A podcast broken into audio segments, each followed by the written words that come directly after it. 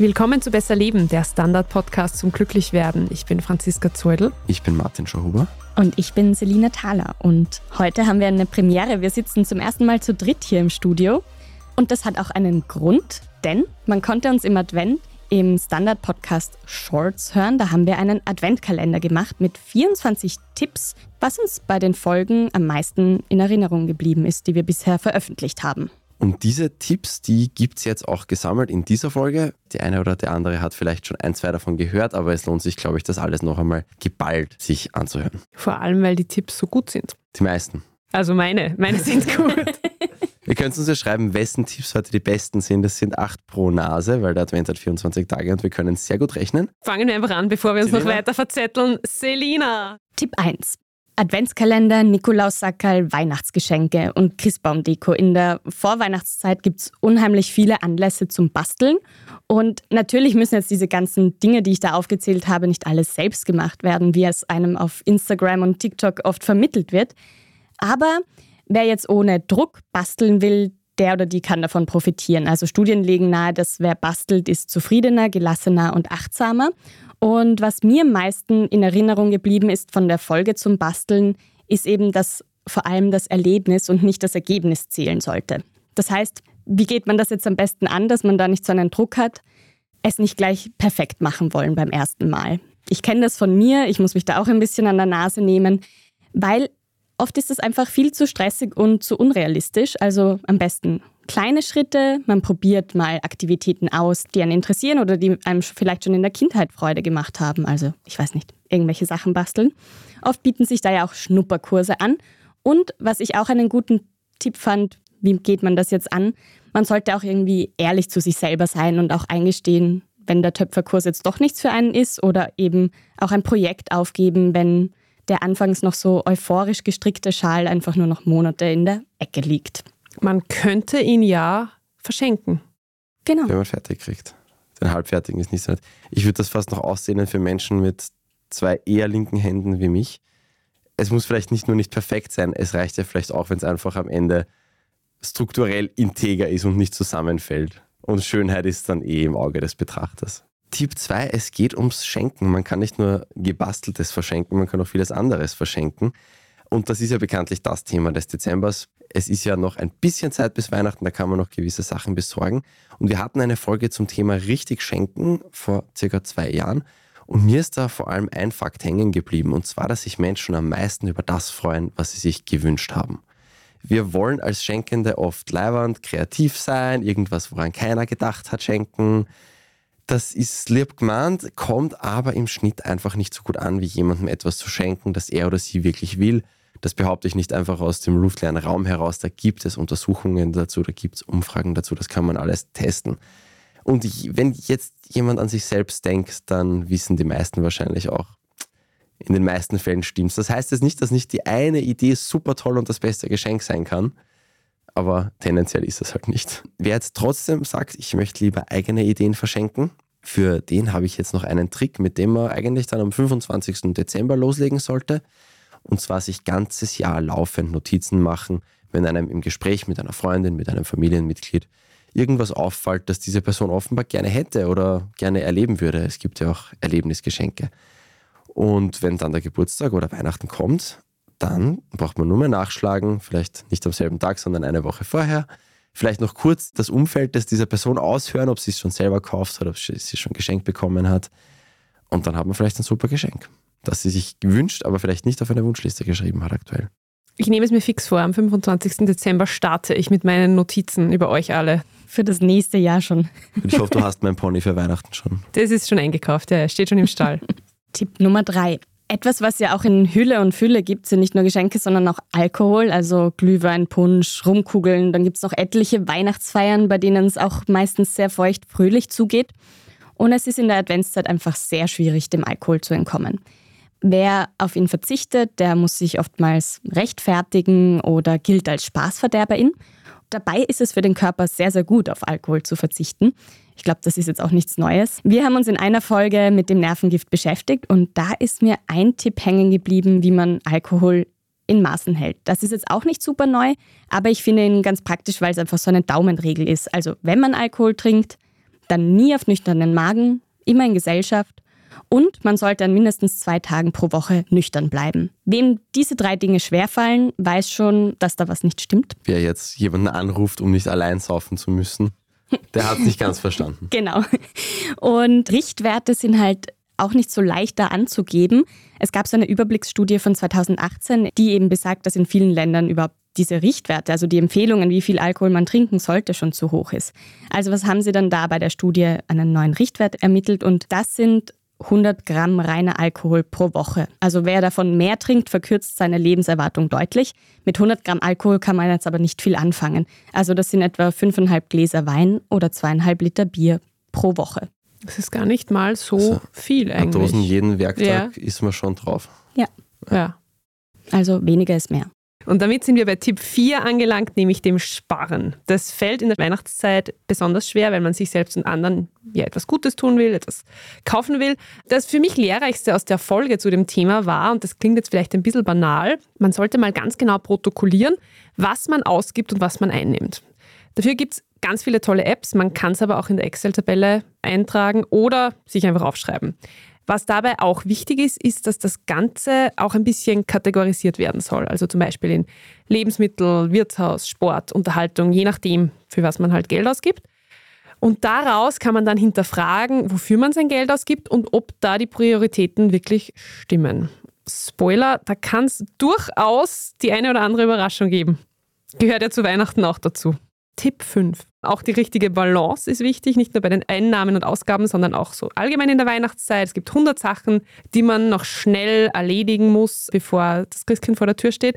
Balance ist aber auch im wörtlichen Sinne wichtig. Wer die nämlich trainiert, beugt Verletzungen vor, gerade wenn es draußen rutschig ist und bleibt auch im Alter fit. Und dazu haben wir eine Folge gehabt und der netteste, weil alltagstauglichste Tipp, der kam in unserer Folge vom Sportmediziner Robert Fritz von der Sportordination in Wien. Nämlich, das Balancetraining lässt sich schon in der Früh mit dem Zähneputzen erledigen. Also es ist eigentlich keine Hexerei. Man soll einfach auf einem Bein stehend die Zähne putzen und bei der Hälfte der Zeit, hoffentlich bei eineinhalb Minuten, das Bein wechseln und die Fortgeschrittenen, die können die Augen dabei zumachen und quasi die Schwierigkeit ein wenig erhöhen. Nachmachen auf eigene Gefahr. Die super Fortgeschrittenen können sich ja noch so ein Balance Board kaufen und dann immer noch auf einem Bein. Wow. Mit, mit zugemachten Augen oder auf einer Hand. Da möchte ich dann bitte ein Video sehen. Nicht von mir. Aber man kann euch anhören, wie ihr auf einem Bein die Folge aufnehmt. Also das ist auch sehr empfehlenswert. Richtig, das war die Originalfolge zum Thema Balance. Im Sommer des Vorjahres und es war wirklich so eine halbe Stunde auf einem Bein. Haben wir gut geschafft. Haben wir überraschend gut geschafft, muss ich Hat sagen. Hat uns beide ja. gewundert, ja. War lustig. Wir packen den Link in die Show Notes. Tipp 6. Auf Netflix ist im August eine vierteilige Mini-Doku-Serie erschienen, in denen es um fünf sogenannte blaue Zonen geht. Und die dürfte ganz gut laufen, weil ich sehe sie auch immer wieder in diversen Übersichten. Diese sogenannten blauen Zonen sind fünf Regionen der Welt, in denen überdurchschnittlich viele Hundertjährige leben oder leben sollen. Je nach Perspektive. Das Ganze basiert auf einem Buch, dessen Autor Dan Büttner auch der macht jetzt auch diese Serie. Und das ist jeweils das Grundprinzip. Diese fünf Regionen, der Lifestyle der Menschen in diesen Zonen hat so neun Merkmale. Und wenn wir auch so leben, dann können wir auch alle 100 Jahre alt werden. Bisschen vereinfacht ausgedrückt. So, wir hatten dazu im Februar 2023 eine Folge und die Recherche damals ist zu einem echten Krimi geworden. Und auch deswegen hole ich das jetzt nochmal hervor, weil ein Wissenschaftler namens Saul Newman aufzeigt oder behauptet aufzuzeigen, dass das Konzept dieser blauen Zonen eigentlich ein ziemlicher Topfen ist. In drei dieser fünf Zonen gab es vor 100 Jahren einfach noch keine gescheite Geburtenaufzeichnung zum Beispiel. Und man weiß, dass sobald eine Geburtenaufzeichnung eingeführt wird, gibt es dann 100 Jahre später auf einmal viel weniger 100-Jährige von einem Jahr aufs andere. Ganz magisch. Ein japanischer, der älteste Mann Tokios, ist vor 30 Jahren gestorben, hat sich als eine Mumie herausgestellt irgendwann. Solche Sachen kommen vor. Und die These ist generell, viele dieser angeblich 100-Jährigen wurden irgendwann älter gemacht, um Sozialbezüge zu kassieren. Heißt jetzt auch, dass man zum Beispiel einer dieser neuen Punkte ist, soweit ich mich erinnere, Alkohol, ein Glas Rotwein am Tag oder so, das ist einfach ein Blödsinn. Ja, Menschen, die ein Glas Rotwein am Tag kriegen, werden im globalen Schnitt älter, aber nur weil es das heißt, dass sie Geld haben und nicht wegen am Wein, weil Alkohol ist, wie wir wissen, nicht besonders gesund, auch in kleinen Dosen nicht. Was schon stimmt, wenn man lang leben will, was man wirklich mitnehmen kann aus dem Ganzen, viel pflanzliche Ernährung, generell nicht zu viel essen, nicht zu sehr über den Hunger essen, an Sinn im Leben sehen und in einer starken Gemeinschaft leben. Mein 85-jähriger Opa, der würde dann noch einen Tipp dazugeben, nämlich meinen Tipp Nummer 7, die Saunagänge. Der geht jeden Tag in die Sauna und schwört darauf. Und wenn es draußen kalt wird, also er geht auch im Sommer in die Sauna, aber wenn es draußen kalt wird, suchen ja gerade viele die Hitze in der Sauna. Und warum Schwitzen so gesund ist und ob wir wirklich Giftstoffe ausschwitzen können, haben wir uns in einer Folge angeschaut vor ein paar Monaten. Wie geht man jetzt aber richtig in die Sauna? Also ganz wichtig ist nicht zu hungrig, aber auch nicht mit zu vollem Magen, dafür mit ausreichend Wasser versorgt und ja nicht alkoholisiert. Also ich erinnere mich noch aus der Folge, die Todesfälle, die in der Sauna zustande kommen, die waren wirklich, weil die Personen Alkohol getrunken haben vorher. Also ein gutes Saunaprogramm schaut so aus, dass man dann sich vorher abduscht und gründlich abtrocknet, denn mit trockener Haut schwitzt man schneller. Und dann geht man so 10 bis 15 Minuten maximal in die Hitze. Dann wird abgekühlt, also manche springen in den Schnee, je nachdem, was man für Möglichkeiten hat, ob man im Keller eine Sauna stehen hat oder nicht, in Wien die Finninnen und Finnen. Aber die meisten nutzen wohl so einen Kneipschlauch, das ist so wie so ein abgeschnittener Gartenschlauch, Martin, hast du es, glaube ich, bezeichnet. Wer hohen Blutdruck hat, sollte dann natürlich nicht zu schnell ins eisige Wasser, weil das kann Komplikationen geben. Und was mir am meisten hängen geblieben ist, ist, die Ruhepause sollte genauso sein wie der Saunagang und gehört auch dazu. Also den bitte nicht spritzen. Und insgesamt maximal drei Saunagänge bei 90 Grad Celsius. Bei niedrigen Temperaturen kann man auch länger rein. Tipp 8. 10.000 Schritte pro Tag sind ja gerade in den harten Lockdowns seinerzeit ziemlich beliebt geworden als Gesundheitsgarant im Alltag. Und so mancher und so mancher hat das, glaube ich, immer noch im Hinterkopf, 10.000. Dass sich gerade diese 10.000 konkret so durchgesetzt haben, das liegt jetzt nicht daran, dass das wirklich so eine magische Grenze ist. Es ist eine runde Zahl. Ursprünglich kommt das Ganze von einem japanischen Schrittzähler, der vor Tokio, vor den Olympischen Spielen 1964 eingeführt wurde. Ja, bei einer der wenigen Studien, die das wirklich etwas genauer vermessen haben, da ist rausgekommen, dass es ab 7500 täglichen Schritten im Hinblick auf die damals ermittelte Sterbewahrscheinlichkeit, das wiederum nur unter alten Frauen, aber trotzdem, da hat es dann keinen Unterschied mehr gegeben ab 7500. Und 7500 ist zwar schon ein realistischerer Wert, als vielleicht 10.000 anzustreben für manche im Alltag, aber es ist auch schon ein Wert, auf den in unserer Gesellschaft sehr, sehr viele Menschen niemals kommen. Und das ist schade, weil es ist wirklich enorm gesund, jeden Tag viel zu Fuß zu gehen. Es beugt diversen Krankheiten vor, es geht einem psychisch besser und ist beim Gehen auch kreativer. Und es reicht manchmal wirklich einfach, sich bewusst dafür entscheiden, so kleine Alltagswege einfach zu Fuß zu machen, gerade wenn man in der Stadt wohnt. Sei das jetzt, dass man mal statt mit dem Auto zu Fuß die etwas weitere Strecke macht oder dass man statt mit den Öffis einmal zu Fuß in die Arbeit geht oder zwei, drei Stationen früher aussteigt aus der U-Bahn oder später einsteigt, weil dann kann man immer spontan entscheiden, gehe ich noch eine oder fahre ich jetzt quasi heim. Es gibt viele kurze Wege, die man zu Fuß machen könnte und das würde sich lohnen. Und passend dazu Tipp Nummer 9, Morgensport und Abendsport. 10.000 Schritte schön und gut, aber viele Leute fragen sich auch, wann, zu welcher Tageszeit sollen sie diese Bewegung unterbringen. Noch dazu, weil es zu jeder Tageszeit derzeit irgendwie finster und ungemütlich draußen ist und man sich irgendwie immer müde fühlt. Also wann ist Sport jetzt besser für uns? Auch zu dieser Frage hatten wir schon eine Folge. Das Ganze ist ziemlich individuell, man kann es nicht so ganz einfach sagen, weil es unter anderem auch von unserem zirkadianen Rhythmus abhängt. Also ob wir eher Typ Eule oder Typ Lerche sind, also eher in der Früh gut aufkommen und am Abend müde sind oder umgekehrt. Die Lerchen haben gewisse Vorteile. Im Schnitt bewegen sie sich über den Tag gesehen mehr als die Eulen. Es gibt auch Studien, wonach Sport am Morgen in manchen Fällen besser für die Fettverbrennung ist. Aber, liebe Eulen, verzweifelt nicht, sofern ihr überhaupt schon munter seid. Für Hobbysportlerinnen und Hobbysportler ist der beste Sport immer noch der, den man regelmäßig unterbringt. Und da ist es relativ egal wann. Also keine Ausreden und raus mit euch und ran an die Fitnessgeräte. Und nicht schämen fürs Ausschlafen. Team Eule. Oder Cozy Cardio. Eine quasi brandaktuelle Folge, die man nachhören kann. Genau. Manche Menschen bezeichnen Weihnachten ja als das Fest des Konsums und auch im Zuge des Black Friday, wo ja in unseren Breitengraden vermutlich sehr viele Weihnachtsgeschenke gekauft werden, haben wir uns vor drei Jahren tatsächlich schon mit nachhaltigem Konsum auseinandergesetzt und mit der Expertin Nunu Kaller gesprochen. Und sie hat uns Fragen mitgebracht, die sie sich vor dem Kauf stellt und die ich auch sehr sinnvoll fand. Es klingt tatsächlich ein bisschen wie Kalenderspruch-Tipps, aber ich fand die Fragen dennoch gut. Also, sie stellt sich die Fragen, brauche ich das jetzt wirklich? Will ich das wirklich? Und woher kommt dieser Wunsch eigentlich? Also sitze ich da vielleicht irgendeiner Instagram-Werbung auf, die ich seit zwei Wochen sehe? Und bei Mode vor allem, passt mir das? Also ist es eine Hose, in die ich mich irgendwann reinzwängen will oder reinhungern muss? Und steht mir das auch? Kaufe ich vielleicht weil ich damit etwas anderes befriedigen möchte. Und es geht gar nicht so sehr um das Produkt, sondern nur um das Gefühl, das es mir gibt. Und das Wichtigste ist dann ehrlich mit sich selbst sein, keine Girl Math, keine Boy Math zu machen, also sich den Kauf zu rechtfertigen damit, dass man sich ja quasi Geld gespart hat, weil man jetzt einen Pulli um die Hälfte gekauft hat. Insta-Werbung funktioniert ja auch mit unserer Ernährung sehr gut. Tipp Nummer 11, Vitaminpräparate. Die werden mir zumindest ständig in die Timeline gespült, weil irgendwelche Influencerinnen dafür Werbung machen. Gerade jetzt in der Erkältungszeit werfen viele Menschen wieder wie wild Vitamin C und Zink und allerhand andere Kombinationspräparate ein. Je mehr, desto besser, würde man meinen, um sich nur ja nicht zu erkälten. Nur leider funktioniert das halt überhaupt nicht so. Das hat uns der Sportmediziner Robert Fritz in einer Folge zum Thema erklärt. Vor allem, weil sich manche Mineralstoffe gegenseitig in der Aufnahme sogar blockieren. Also Eisen und Magnesium zusammen funktioniert einmal gar nicht. Eisen in der Früh gemeinsam mit einer schönen Tasse Kaffee mit ordentlich Milch auch nicht. Daher ist es am besten immer noch nicht wild einwerfen, sondern sich tatsächlich beraten lassen und dann ganz gezielt supplementieren. Vor allem gerade Zink zum Beispiel ist ja auch was, was man überdosieren kann. Und wenn du drei verschiedene so Kombipräparate nimmst, dreimal 140 Prozent des Tagesbedarfs, liebe Grüße. Da lohnt sich auch mal Nein zu sagen.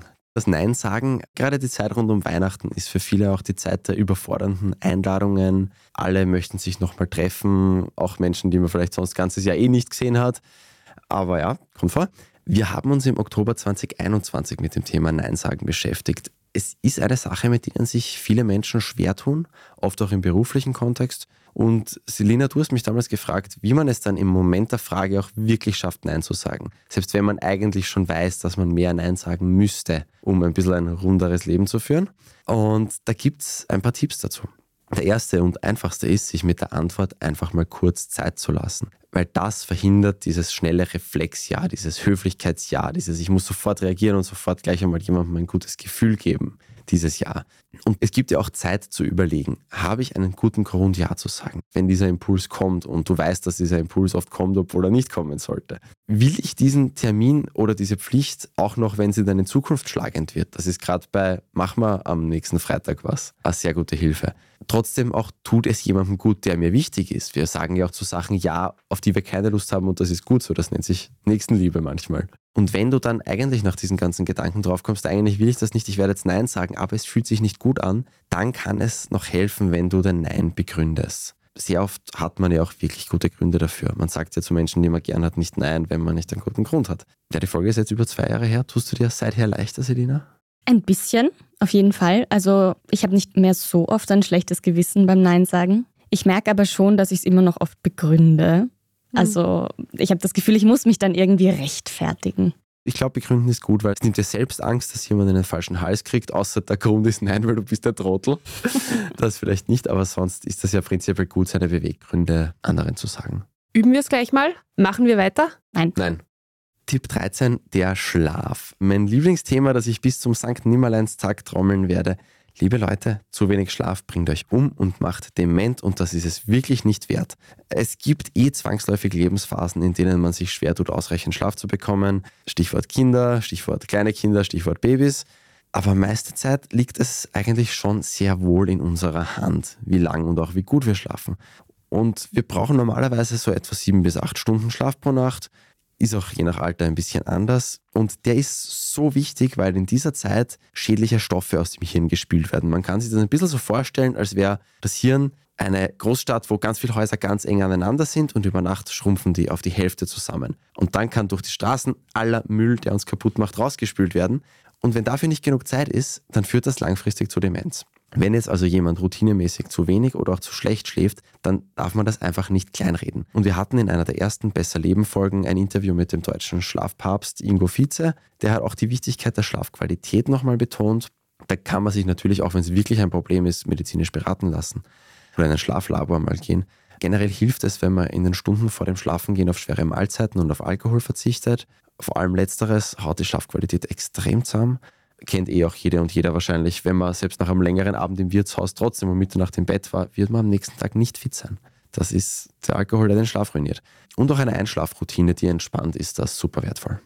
Stichwort schwere Mahlzeiten bringt uns auch gleich zu Tipp 14, nämlich können auch Kekse, Schokolade, Lebkuchen und Stollen und, und, und einem sehr schwer im Magen liegen. Also die Rede ist von Zucker und der Advent ist ja auch eine einzige Zuckerbombe. Ich weiß noch, Martin, damals hast du einen Monat fast, glaube ich, auf Zucker verzichtet. Du hattest da so eine Challenge mit deiner Mama und wir haben uns eben den Zuckerverzicht angeschaut, aber jetzt unser Credo war nicht, vermeidet jedes einzelne Zuckerkörnchen, weil das ist irgendwie in unserer heutigen Welt, glaube ich, gar nicht mehr realistisch. Aber es ist schon ratsam, Zucker so weit wie möglich zu reduzieren. Und dein Tipp, Martin, war damals, bewusster darauf schauen, wie viel Zucker wo versteckt ist. Das sind in der Regel viel mehr Gramm, als wir denken, weil Zucker eben oft auch in Gerichten ist, in denen wir ihn gar nicht erwarten würden. Also zum Beispiel in Fertiggerichten. Da ist es eindeutig besser, selber zu kochen. Ganz genau, Null Zucker ist für mich langfristig kaum eine Lösung, weil ich Lebkuchen viel zu fantastisch finde. Aber wenn ich mir herausnehmen will, da noch den Zucker zu konsumieren, dann kann ich ihn ja woanders dafür weglassen.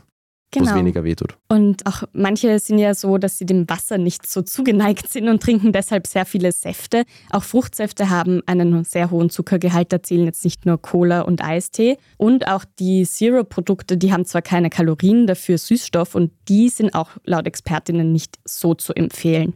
Martins wichtigste Erkenntnis, unterschreibe ich sofort, ist keine Verführungen zu Hause haben. Also die reine Verfügbarkeit macht die Schokolade einfach unwiderstehlich und der Griff in die Süßigkeiten-Schublade ist da oft schon vorprogrammiert, wie so ein Rückfall bei Drogensüchtigen. Und der Vergleich ist gar nicht so falsch, denn Zucker hat jedenfalls in unserem Gehirn einen ähnlichen Belohnungseffekt wie Drogen. Ja, ist natürlich jetzt in der Weihnachtszeit ein schwierig umzusetzender Tipp, dass man keine Süßigkeiten zu Hause hat. Das stimmt, ja. Das stimmt. Deswegen eben keine Fertiggerichte. man kann sich selbst statt Lebkuchen, auch wenn ich das ungern sage, kann man sich auch anders kurz beschäftigen zwischendurch, wenn man sich was Gutes tun will. Und zwar Tipp 15, Non-Sleep Depressed. Dass ich ein sehr, sehr großer Fan des gepflegten Nickerchens bin, das wird von unseren regelmäßigeren HörerInnen keinen mehr überraschen, eh schon wissen. Ich weiß aber auch, dass die nicht jedermanns und jeder Frau Sache sind und deswegen gibt es eine Alternative, mit der wir uns in einer Folge im März 2023 befasst haben. Non-Sleep Deep Rest, kurz NSDR oder traditionell auch Yoga Nidra genannt. Dafür gibt es im Internet mittlerweile Anleitungen wie Sand am Meer. Grob gesagt ist es eine relativ kurze Entspannungstechnik, die euch in eine Zwischengegend zwischen Wachheit und Schlaf bringen soll. Sehr vereinfacht gesagt. Das klingt jetzt ein bisschen abgespaceder, als es ist. Im Endeffekt ist es einfach ein bisschen, ja, einfach eine Entspannungstechnik. Die Datenlage dazu ist, Klammer noch, Klammer zu, nicht gerade Weltklasse, aber es schaut schon sehr danach aus, als würde NSDR mit sehr überschaubarem Zeitinvestment, das dauert meistens so circa 10, 15 Minuten, gibt es auch ein bisschen kürzer sogar, als würde das da schon ganz schön gut tun und eben gerade so Nickerchen, wenn man das nicht mag oder kann, ersetzen. Und ein Effekt, der für alle Studierenden relevant ist, gerade nach dem Lernen dürfte so eine Runde NSDR ein wunderbarer Joker sein. Man kann es einfach einmal ausprobieren und sieht, wie es einem dann geht. Es ist recht schnell gemacht.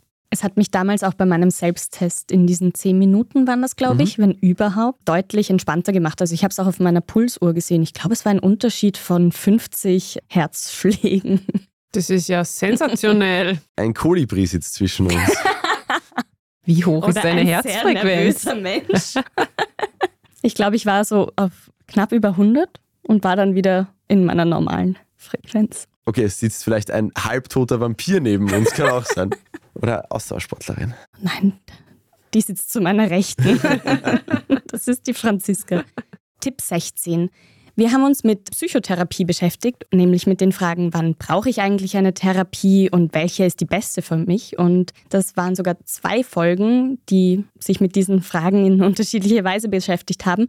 Und Gerade die Suche nach einem Therapeuten oder einer Therapeutin kann für Betroffene sehr schwierig sein. Gerade in Notlagen überfordern auch diese 23 unterschiedlichen Therapieformen, die wir in Österreich haben. Und wir haben da mit Markus Böckler gesprochen. Er ist Psychotherapeut und leitet das Department für Forschung und Wissenschaft im österreichischen Bundesverband für Psychotherapie. Und er hat da auf Studien verwiesen und rät, worauf es bei der Suche ankommt. Es geht gar nicht so sehr um diese Therapierichtung, sondern vielmehr darum, ob man sich mit dem Therapeuten, der Therapeutin gut versteht, einander sympathisch ist und eine gute Beziehung hat, wo man sich auch anvertrauen kann. Das fand ich sehr druckrausnehmend, muss ich sagen. Ja, lieber statt 24 Stunden Recherche nach unterschiedlichen Techniken und Therapieansätzen einfach einmal einen mehr ausprobieren. Genau. Genau, weil das habe ich ja auch hilfreich gefunden, dass man mehrere sich so ein bisschen durchtesten soll. Das finde ich, nimmt auch ein bisschen Druck raus aus der Suche, oder? Wie bei Lebkuchen eigentlich. Eigentlich ja. Was ist dein Lieblingslebkuchen? Ja, ich bin noch am Durchtesten, seit mittlerweile 30 Lebensjahren. Etwas, was auch den Druck rausnehmen kann, bringt uns zu Tipp Nummer 17, nämlich das Atmen. Das Atmen ist eine der wenigen Dinge, die in unserem Körper unbewusst ablaufen, was wir aber auch ganz bewusst steuern können. Und in der Folge zum Atmen, das war glaube ich Nummer zwei, Nummer zwei. oder so, wir waren Nummer noch zwei. richtige Podcast-Babys, da haben wir uns damit beschäftigt, dass viele von uns eigentlich den ganzen Tag falsch atmen. Und zwar, weil sie mehr durch den Mund als die Nase atmen oder eben nicht tief genug in den Bauch hinein und deshalb nur so flach und kurz in der Brust atmen und eh schon ein bisschen das Gefühl haben, mir schnürzt da irgendwie was zu. Wie kann man das jetzt lösen? Mit einer kleinen Übung, die vielleicht auch viele schon kennen, die man super in den Alltag einbauen kann. Und zwar aufrecht hinsetzen, sodass der Bauch auch Platz hat, vielleicht den obersten Hosenknopf öffnen. Ich mache das sehr gerne. Und dann kommt diese 5,5, 5,5 Atmung. Und das wird auch der ideale Atem genannt, weil so scheinbar die perfekte Menge an Luft in den Körper kommt. Also dabei atmet man fünfeinhalb Sekunden durch die Nase ein und fünfeinhalb Sekunden aus. Und so kann man eben auch versuchen, in stressigen Situationen den Körper ein bisschen runterzufahren. Also wenn jetzt die endlos lange Weihnachtsbesorgungsliste irgendwie nicht aufhört, mal tief durchatmen. Muss nicht immer funktionieren, aber es kann funktionieren. Es sind ja dreieinhalb Jahre mittlerweile die ich dieses Wissen mit mir trage. Und es hat schon wirklich oft funktioniert. Es klingt so deppert, weil man atmet sowieso ganze Zeit, aber es funktioniert einfach. Vor allem das ist im Zweifel mal länger ausatmen. Das ist auch was, was ich mal gemerkt habe, dass ja, es funktioniert. Ist so.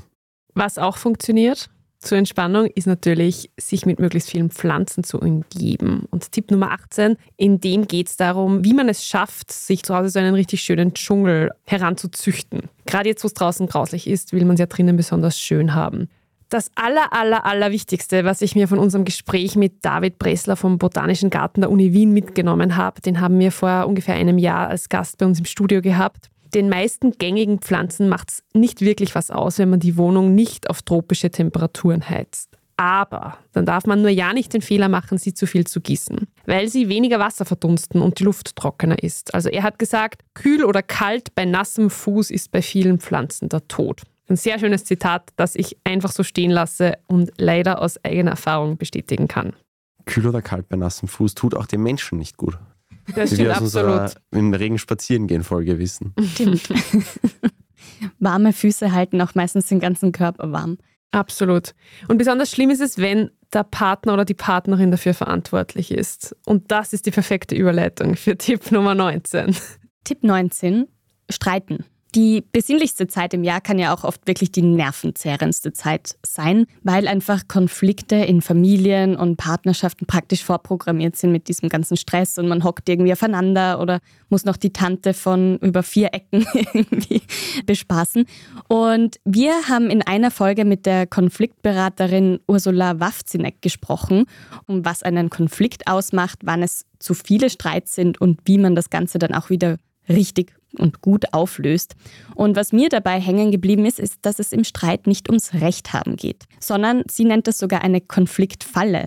Also dieses Verhalten von ich habe recht und du hast Unrecht und deshalb bist du total doof. Also vielleicht kennen das die einen oder anderen, weil richtig wäre eigentlich zu sagen, ich habe recht und du hast genauso recht und wir sollten uns vielmehr mit unseren Unterschiedlichkeiten konstruktiv auseinandersetzen. Also auch damit umzugehen lernen, dass beide eine Wahrheit haben, die auch gleichberechtigt nebeneinander stehen kann. Und im besten Fall lernt man dann einander auch besser kennen.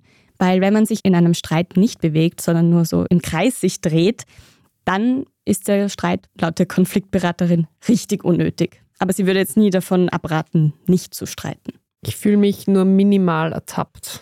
ja, für mich war das ganze Interview ein Ticken der Boxen. Ich habe zum Thema Streit nichts beizutragen. Tipp Nummer 20. Diese Tage sind die Tage ja sehr kurz, also sehr, sehr lange dunkel. Und ich weiß nicht, wie es unseren HörerInnen damit geht, aber mir macht diese Dunkelheit immer noch Jahr für Jahr zu schaffen. Und einige Menschen leiden auch unter einer sogenannten Winterdepression, was sehr vereinfacht gesagt eben mit dem geringen Tageslicht zu tun hat. Die gute Nachricht ist, bald geht die Sonne schon wieder später unter und wir können etwas dagegen tun, nämlich mit Vitamin D-Tabletten und Tageslichtlampen oder auch indem man täglich morgens bis zu einer Stunde rausgeht oder eben auch diesen Morgenspaziergang in den Arbeitsweg integriert. Also man sollte dann nicht gleich in die U-Bahn steigen, sondern eher zu Fuß gehen oder mit dem Radl fahren.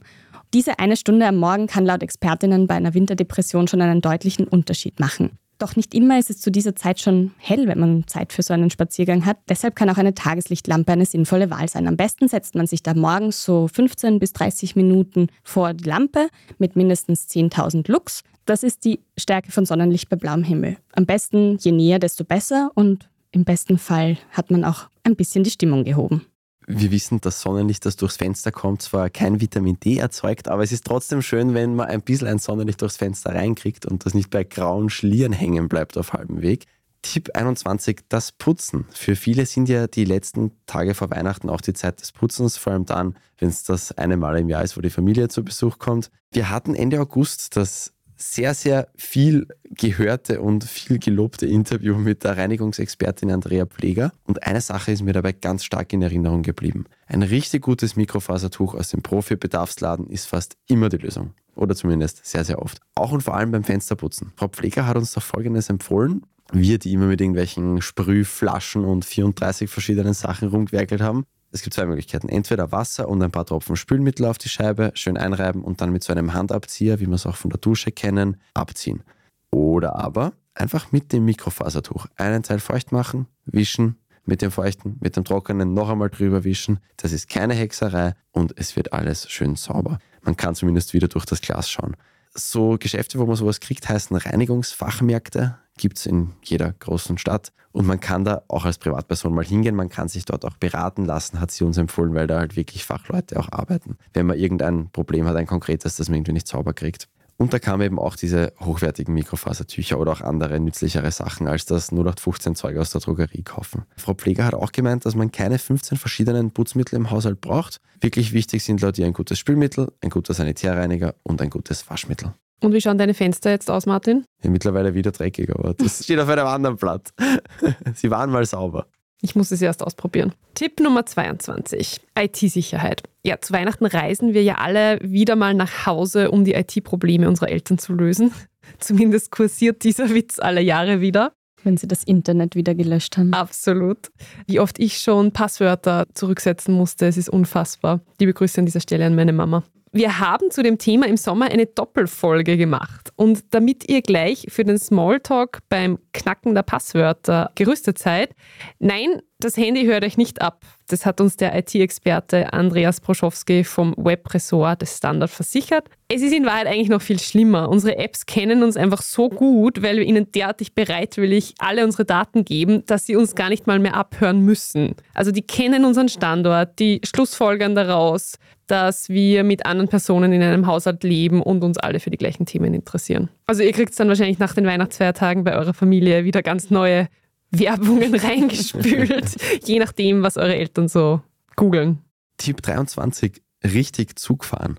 In einem kleinen Land namens Österreich fahren zu Weihnachten alle Jahre wieder viele, viele Menschen nach Hause zu ihren Familien. Die meisten beginnen ihre Reise in Wien und beenden sie im Westen und dazwischen stehen meistens ein paar unangenehme Stunden und viele grantige Mails an den ÖBB-Kundenservice. Und auch wenn das Christkind schon gekommen ist, schimpfen manche noch immer. Ja, dass nach dieser kleinen Weihnachtsgeschichte wird es ernst. An den letzten Tagen vor Weihnachten Zug zu fahren, ist in Österreich wirklich kein großer Hochgenuss. Mhm. Was aber nicht heißt, dass nicht an ca. 360 anderen Tagen im Jahr eigentlich eine feine Sache sein kann. Auch wenn man damit mal weiter weg will. Ich habe mir für eine Folge im Mai damals ein paar Tipps für besseres Zugreisen zusammengesucht und auf einen Tipp habe ich besonders viel Feedback bekommen. Sich bei der Reservierung oder auch beim spontanen Hinsetzen zu überlegen, auf welcher Seite man sitzen will vor allem im Sommer ist das natürlich noch entscheidender. Gerade da würde ich die Seite, wo ich mich hinsetze, wirklich gut überlegen, scheint die Sonne rein oder scheint sie nicht rein. Das kann den Unterschied zwischen einer super entspannten Fahrt und dieser Fahrt in der Halbkörpersauna, die echt keiner gern hat, machen. Außerdem noch, die hast du damals beigesteuert, Selina, oder wir gemeinsam, die kleine Packliste für alle Zugfahrten ohne Ausnahme. Wasser, Kopfhörer oder Europax irgendein Halstuch und ein T-Shirt zum Wechseln, falls man mal wieder zum Zug sprinten musste und dann ganz nass ist und sich nicht verkühlen will im Zug, gerade am Weg zu Weihnachten. Oder falls man zwischen so vielen Leuten die erste Station im Zug standen ist, dass man vor denen geschwitzt hat, ja, dass man was zum Wechseln hat. Ja, dieses Gute Wechselshirt Fahrt. ist mir in Erinnerung geblieben von der Folge. Das ist dir wahnsinnig wichtig. Wie beim Wandern, fast so anstrengend. Es scheint so. Ich wäre gerne mal dabei, wenn du Zug fährst. Jetzt, wenn ich böse würde ich behaupten, das ist nicht immer meine Schuld, aber gelegentlich muss ich dann zum Zug auch laufen. Mhm. Und ja, wer dann einen Rucksack hat, der schwitzt dabei. Und das ist dann mhm. ganz, ganz blöd mhm. manchmal. Ich verstehe. Wir kommen zu Tipp 24. Endlich nach der langen Zugfahrt zu Hause angekommen, im trauten Kreise der Familie, versammelt um den Weihnachtsbaum und dann regt man sich auf, streitet, es kommt zu Konflikten. Wir haben eine Folge mit der deutschen Psychologin Anne Otto gemacht vor einigen Monaten und da ging es darum, wie die Beziehung zu den Eltern eigentlich gelingen kann als erwachsener Mensch. Und was mich da besonders nachhaltig beeindruckt hat, war, sie hat gesagt, Aussprachen müssen nicht die Antwort auf jedes familiäre Problem sein. Man muss und man sollte nicht alles breit treten. Eine sehr gute Nachricht, wie ich finde, gerade am 24. Dezember. Vor allem im Erwachsenenalter würden viele ja glauben, sie müssen ganz viel klären mit den Eltern. Anne Otto sagt aber, es ist wichtiger, an der Interaktion miteinander zu arbeiten. Also vielleicht ein Tipp für das Weihnachtsfest, sich mal von dem einen Satz vom Papa oder von der Mama, der einen garantiert jedes Jahr aufs Neue auf die Palme bringt, einfach nicht ärgern lassen und schauen, wie sich das auf die Situation auswirkt. In diesem Sinne, frohe Weihnachten. Frohes frohe Fest. Weihnachten. Ja, frohe Weihnachten. Wenn ihr uns auch nächstes Jahr hören wollt, dann bitte einfach abonnieren auf Apple Podcasts, auf Spotify, auf allen anderen Podcast-Plattformen, die ihr gern habt. Gerne auch bewerten, gerne Mails schreiben, welcher Tag aus dem Adventkalender euch am besten gefallen hat. Und vielleicht auch einmal zurückhören. Über Weihnachten ist oft viel Zeit. Wenn man gerade nicht die Eltern schimpfen hören will, kann man sich ja Kopfhörer reinstecken. Oder wenn man mit dem Zug gerade am Weg nach Hause ist, kann man sich auch alte Folgen mal anhören, mal wieder. Und dann vielleicht den Eltern davon erzählen. Zum Beispiel das Thema Eltern-Kind-Beziehung das bringt alle zusammen. Rauchentwöhnung gab es auch vor kurzem, kann man auch jemandem aufs Auge drücken. Ein super Thema. Ja, und wir machen jetzt zwei Wochen Weihnachtspause und danach starten wir ins neue Jahr mit einer Folge über das Homeoffice und wie es klappt, dass man daheim arbeitet. Und wie man vor allem gesund dabei bleibt und bei Sinnen. Klingt relativ wichtig, also unbedingt reinhören. Und wenn ihr noch Themenwünsche habt oder Vorschläge, Feedback, dann könnt ihr uns gerne schreiben an besserleben.derstandard.at oder unter dieser Folge auf Spotify kommentieren. Das war Besser Leben, der Standard-Podcast zum Glücklichwerden. Ich bin Franziska Zeudel. Ich bin Selina Thaler. Ich bin Martin Schauhuber. Und produziert wurde die Folge von Antonia Raub und Christoph Neuwirth. Ciao. Baba. Bis nächstes Jahr.